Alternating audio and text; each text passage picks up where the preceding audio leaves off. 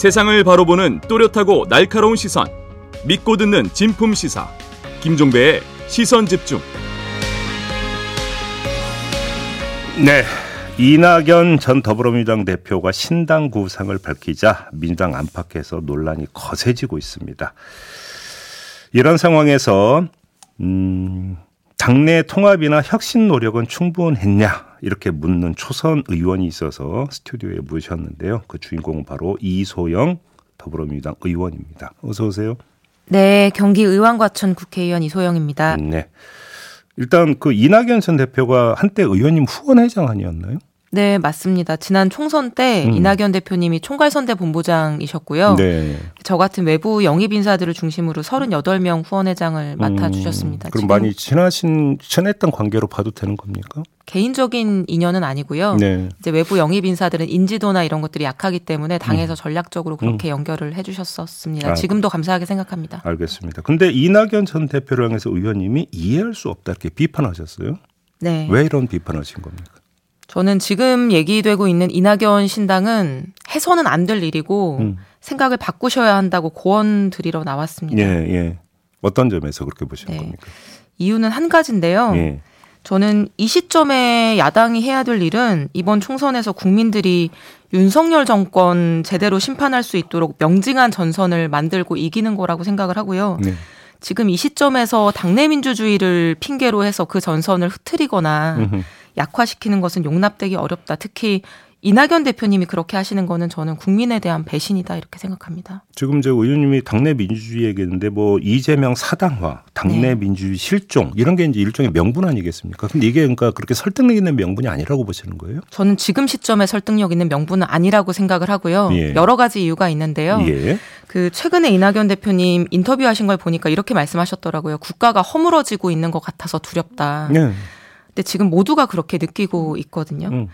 근데 이재명 대표 끌어내리면 지금 국가가 정상화되는 건가요? 그건 음. 아니라고 생각합니다. 음. 지금 총선에서의 국민들의 여망이나 이번 총선의 시대 정신은 지금 윤석열 정권 들어와서 민주주의는 박살나고 있고요. 네. 기후 대응이나 미래 준비 파탄 나고 있고 음. 언론 자유 말살되고 있고 요즘 바깥에 나가서 국민들 말씀 들어보면은 코로나 팬데믹 때보다 더 어렵다고 말씀하시거든요. 네.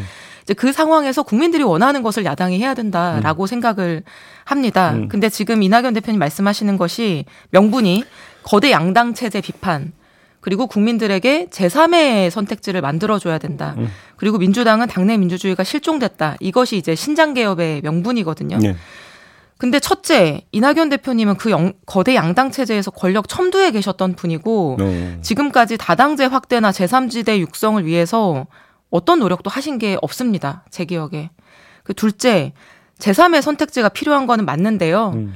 비슷 비슷한 선택지를 국민들에게 하나 더 늘려드리기 위해서 민주당을 깨는 것은 저는 명분이 될 수 없다고 보고 네.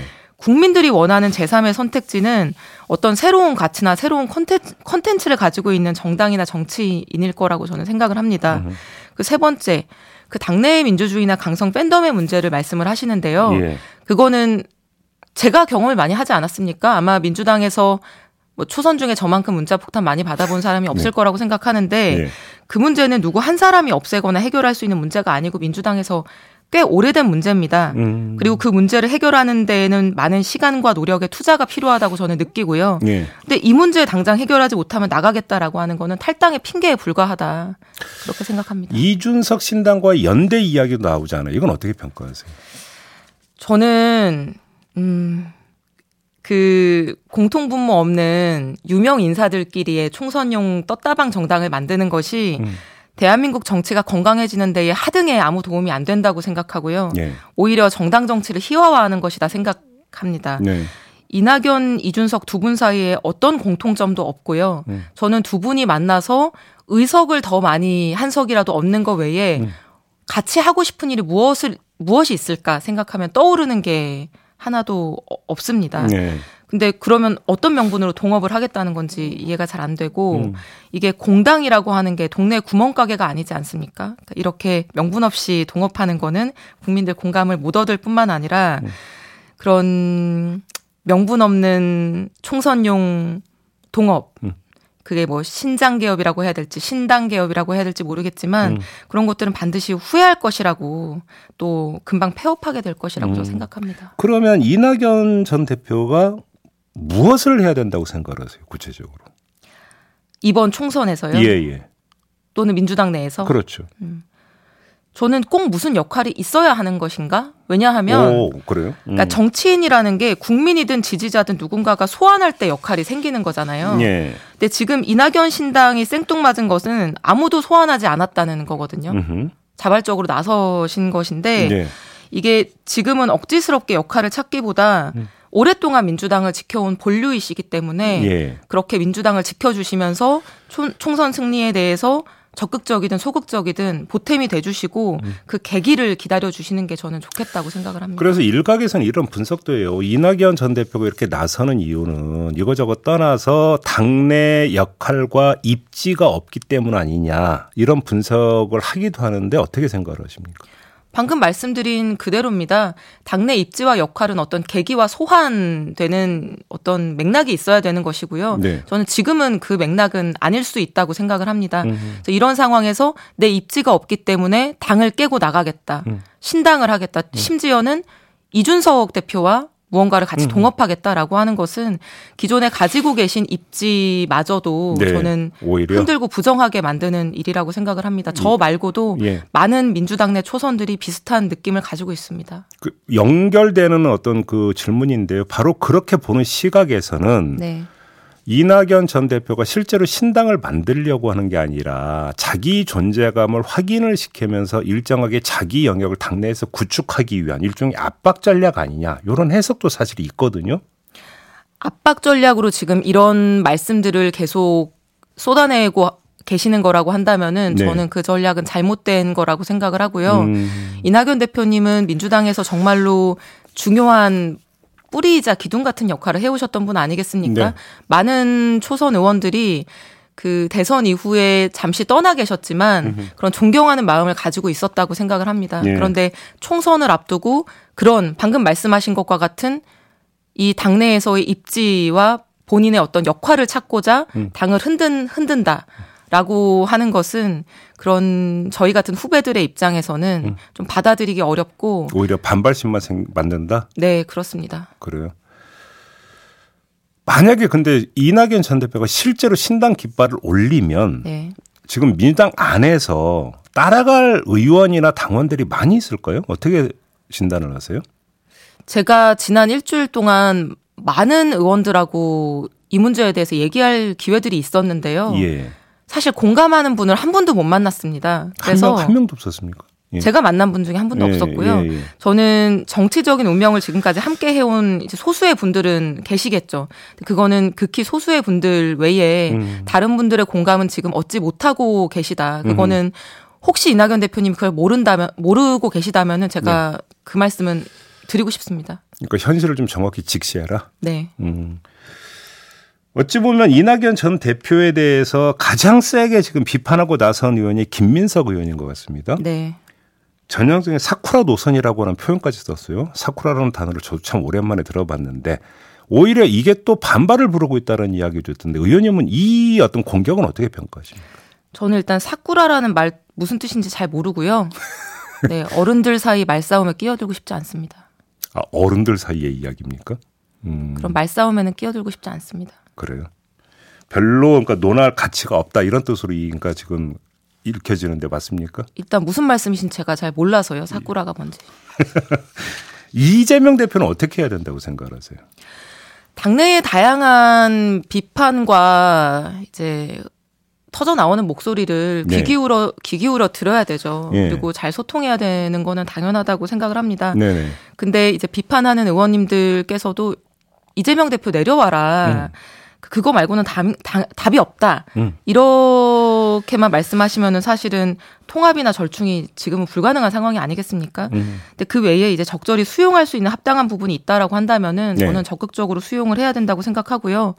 저는 우리 당이 더 건강해지고 좋은 정당이 되기 위해서 다양한 음. 과제들이 있다고 생각하는데 총선을 앞두고 정말, 정말 중요한 우리가 해야 되는 단기 과제는 이제 총선의 공천 과정에서 최대 최대한 잡음이 없도록 네. 하는 것이고 지도부가 네. 그거를 정말 잘해야 된다. 그리고 음. 신뢰를 줘야 된다고 생각합니다. 그러면 이재명 대표가 지금 해야 되는 게 그런 일이다라고 보시는 거예요? 네, 맞습니다. 그래요. 뭐 예를 들어서 그 이낙연 전 대표가 만나서 상황을 좀 풀 수도 있지 않느냐 이런 이야기는 어떤 현실성이 없는 얘기라고 보세요? 만나는 것은 뭐 얼마든지 좋고 그 안할 네. 이유는 없지만요. 예. 지금 만나는 것에 대해서 원천적으로 차단하는 음. 그런 입장들이 여러 번 나온 상황이어서 네.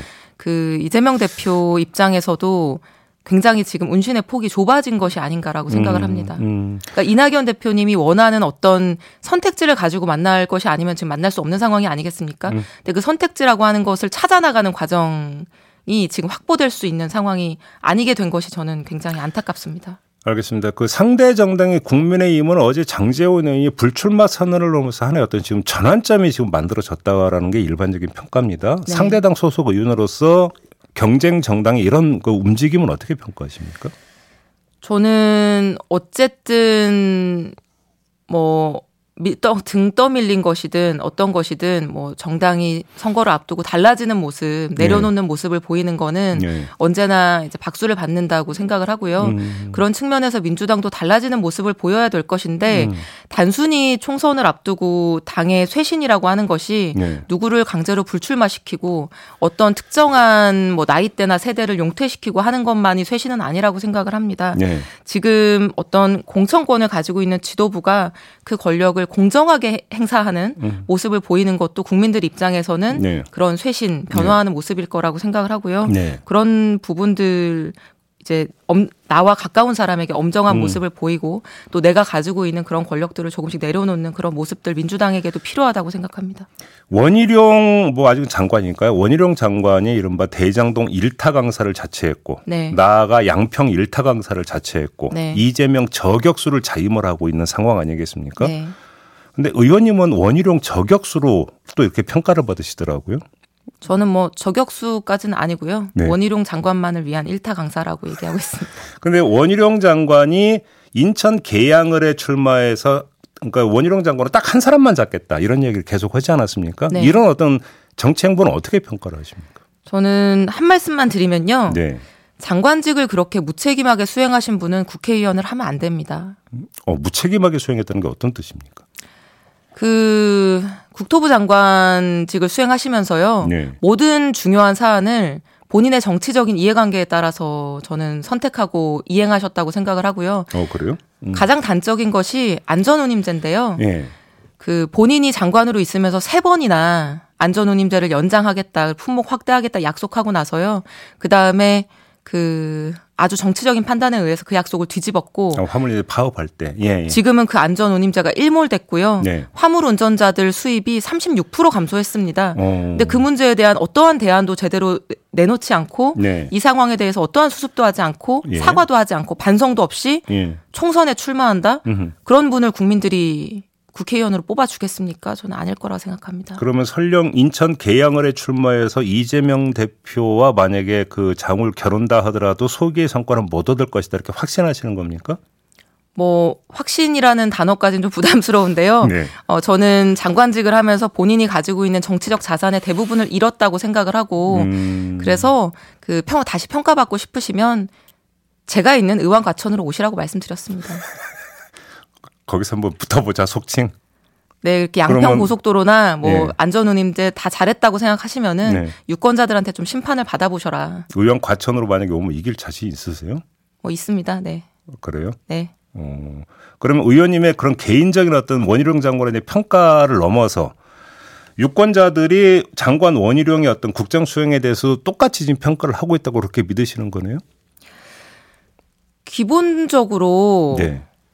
어, 원희룡 장관이 양평고속도로 문제나 이런 많은 정치적인 국토 현안을 다룸에 있어서 보인 태도는, 음. 어, 1조 8천억 원짜리 민생 사업을 하루아침에 백지화 시키는 거는 책임 있는 행정가가 할 수 있는 행동이 아니거든요. 예. 그것은 뭐 양평 군민이든 수도권 시민이든 누구에게도 도움이 되는 일이 아니었고 오로지 윤석열 대통령과 원희룡 장관 자신만을 위한 음. 그두 사람 외에는 도움되는 일이 아니었는데요. 그런 아주 사적인 그런 정치적 음. 이해에 기반한 장관직 수행을 하신 분에 대해서 국민들이 좋게 평가할 리가 없고요. 그 나쁜 장관이 좋은 국회의원이 되는 것은 낙타가 예. 바늘구멍을 통과하는 것이랑 똑같다. 그럼 마지막으로 그러니까 원희룡 비대위 설도 아직은 그 죽지 않고 계속 살아있는 상황인데 네. 만약에 원희룡 비대위가 실제로 나타난다면 오히려 그것이 국민의힘한테는 마이너스가 될 거다 이렇게 평가하시는 거겠네요. 그러면 원희룡 장관이 전면에 등판하는 순간 대통령 처가 특혜 의혹이 총선 내내 국민의힘을 쫓아다닐 거라고 음흠. 생각합니다. 왜냐하면 음흠. 그 장관으로서 가장 큰 실책이 바로 그 양평고속도로 네, 처가 네. 특혜 의혹을 은폐했다라고 하는 모습을 보인 것이거든요. 아, 오히려 그게 더 총선 이슈가 되어버린다. 네. 그럼 원희룡 비대위는 성립되기 어렵다. 음. 제, 가 국민의힘의 전략가라면 그런 선택은 절대 하지 않을 겁니다. 알겠습니다. 오늘 말씀 여기까지 드려야 될 것 같네요. 고맙습니다, 의원님. 감사합니다. 민주당의 이소영 의원이었습니다. 뉴스의 이면을 파헤치는 삐딱선 정신. 핵심과 디테일이 살아있는 시사의 정석. 여러분은 지금 김종배의 시선 집중을 청취하고 계십니다.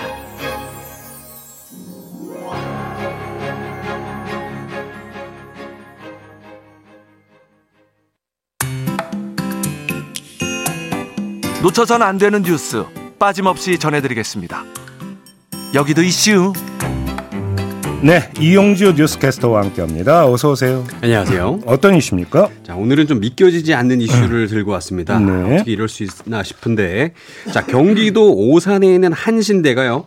어학당에서 공부하던 우즈베키스탄 유학생 22명을 학기가 끝나지도 않은 상황에 집단 귀국시켜서 논란이 일고 있습니다. 네. 아, 대학 쪽은 학생들이 자진해서 귀국 비행기에 올랐다고 밝혔지만 유학생들은 아무런 권한이 없는 학교가 물리력을 동원해서 자신들을 강제 출국시켰다고 맞서고 있는데요. 네. 제보를 접수한 주한 우즈베키스탄 대사관이 학교와 법무부 등을 상대로 진상 파악에 나서면서 이게 외교 갈등으로까지 번질 조짐까지 보이고 있습니다. 그러니까 왜 강제 귀국시킨 거예요? 아, 지금 이 이야기의 진행을 보면 너무 황당합니다. 예. 예. 한신대 어학당에서 공부하던 우즈베키스탄 유학생 23명은 음. 지난 11월 27일 오전 그 외국인 등록증 수령을 위해서 출입국 관리소에 가야 된다는 학교 쪽의 말을 듣고 버스에 올랐다고 합니다. 네. 하지만 버스는 처음 이야기와 달리 평택의 출입국 관리소로 가는 대신에 화성 병점역에서 사설 경비업체 직원들을 태운 뒤에 곧장 인천국제공항으로 향했다고 합니다. 네. 자, 그리고 곧바로 공항에 도착한 교직원과 경호업체 직원들은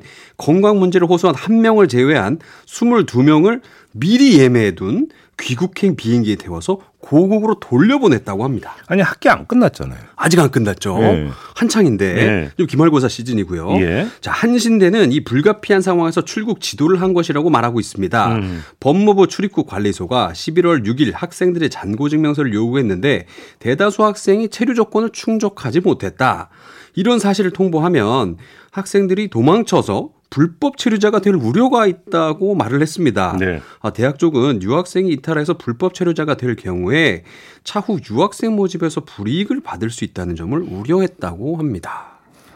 우려. 불법 예. 체류자가 될 우려가 있으니까 가라. 예. 이게 성립되는 얘기입니까? 아, 저는 안 된다고 봅니다. 아, 그러니까요. 좀 오류가 있는데요. 예. 자, 그래서 지금 학생 측이 반발이 굉장히 거셉니다. 네. 유학생들 말을 들어보면요. 인천공항으로 가는 버스 안에서 음흠. 교직원들이 지금, 지금 출입국 관리소에 가면 여러분들 감옥 가야 됩니다. 학, 한국에 나중에 다시 돌아오기 위해서는 지금 미리 출국해야 한다면서 뭐 이렇게 말을 했다 그래요. 네. 그리고 그 와중에 경비업체 직원들의 도움을 받아서 학생들의 휴대전화도 압수를 했다고 합니다. 아, 분위기가 좀 삭막했을 음, 것 같아요. 음, 음. 그리고 곧 이어서 학교는 이날 출입국 서류 미제출, 기숙사 무단 이탈 사고, 학습 태도 불량, 품위 위반 이런 이런 이유들을 붙여서 우즈베키스탄 국적 어학연수생 모두를 제적 처리했다고 합니다. 아니 짐도 그대로 있었을 거 아니에요. 그렇죠. 짐도 못 챙기고. 아니 아니요. 이거 억울한 걸 넘어서 네. 어떻게 하라는 거예요, 그럼 도대체? 말, 말이 안 되는 것 같아요. 예. 이런 일이 실제로 있네요. 예. 자, 입국 시 그래서 유학생들은요, 입국 시기에 따라 다르지만 음. 어학연수용 3개월짜리 조건부 비자를 갖고 있었습니다. 네. 만료 기간은 학기가 마무리되는 12월 20일 전후였는데요. 네. 하지만 이들은 기숙사에 있는 이 짐조차 진짜 짐도 그냥 놓고 곧바로 그냥 버스 태워가지고 공항에서 비행기 태워서 보냈다. 이런 거기다가 휴대전화까지 압수했다고? 예. 예. 그리고 한신대는 이후 학생들에게 본인 동의로 출국했음을 인정하는 서약서에 서명을 해야 남은 등록금 환불해주겠다고 통보를 했다고 합니다. 아니 근데 학교가 이러는 권한이 있어요? 없 없죠. 아니 네. 없는 게 맞죠. 네. 네. 학교는 유학생들을 출국시킬 권한이 전혀 없습니다. 네. 아, 제적이 되거나 비조가 만료 비자가 만료됐을 때 음. 출입국 관리소가 관리소가 당사자에게 출국을 권유하거나 음. 통보해서 스스로 귀국하도록 했어야 한다고 합니다. 네. 그런데 지금 이 모든 사태의 원인 그게 이 법무부와 한신대의 소통 오류에서 시작됐다. 요런 점이 있습니다. 이건 무슨 얘기예요, 얘기는? 자, 법무부가요. 외국인 유학생 사증 발급 및 체류 관리 지침 요런 게 있는데 요걸 네. 보면 외국인 어학 연수생은 자국에 있는 한국 금융기관이 발행한 유학경비 예치 잔고 증명서가 필요하다고 합니다. 네. 그리고 이 잔고는 3개월 이상 유지를 해야 한다고 하고요. 예. 근데 한신대가 유학생들에게 잔고 증명 필요 기간을 3개월이 아닌 1일로 잘못 안내했다. 아, 어떻게 1일이 될 수가 있어요, 이게? 야, 이 부분을 두고 예. 이제 법무부와 한신대 의견이 갈리고 있는데요. 음. 한신대는 법무부가 1일이라고 했다가 학생들 입국이 다가온 9월 11일에서야 예. 갑자기 3개월이라고 말을 바꿨다. 예. 이렇게 말을 하고 있고요. 음흠. 법무부는 지난 5월 한신대 관계자들이 유학생 유치와 관련해서 평택 유, 출장소를 방문했을 때 담당자가 재정 능력 심사 기준을 이미 설명을 했고 네. 그 이후에 여러 번 관련 규정을 설명했다고 맞서고 있습니다. 네. 아, 결국에는 한신대가 나중에 잔고 유지 기간이 3개월이라는 사실을 뒤늦게 인지를 하자마자 음. 연수생들이 불법 처리자가 될 것을 우려하기 시작하면서 유학생들을 서둘러 출국시키게 된 겁니다. 아니 그러면 어학 연수생 모두 불법 처리자가 될 네. 우려가 있다면 애당초 받으면 안 되는 거잖아요. 그러니까요. 자기들이 받아놓고 그렇죠. 말이 되는 얘기가 돼야 되는 게 성립 이 되는 거잖아요. 이게 네. 아니 이러다가 정말 이거 외교 문제로 비화되는 거 아니에요?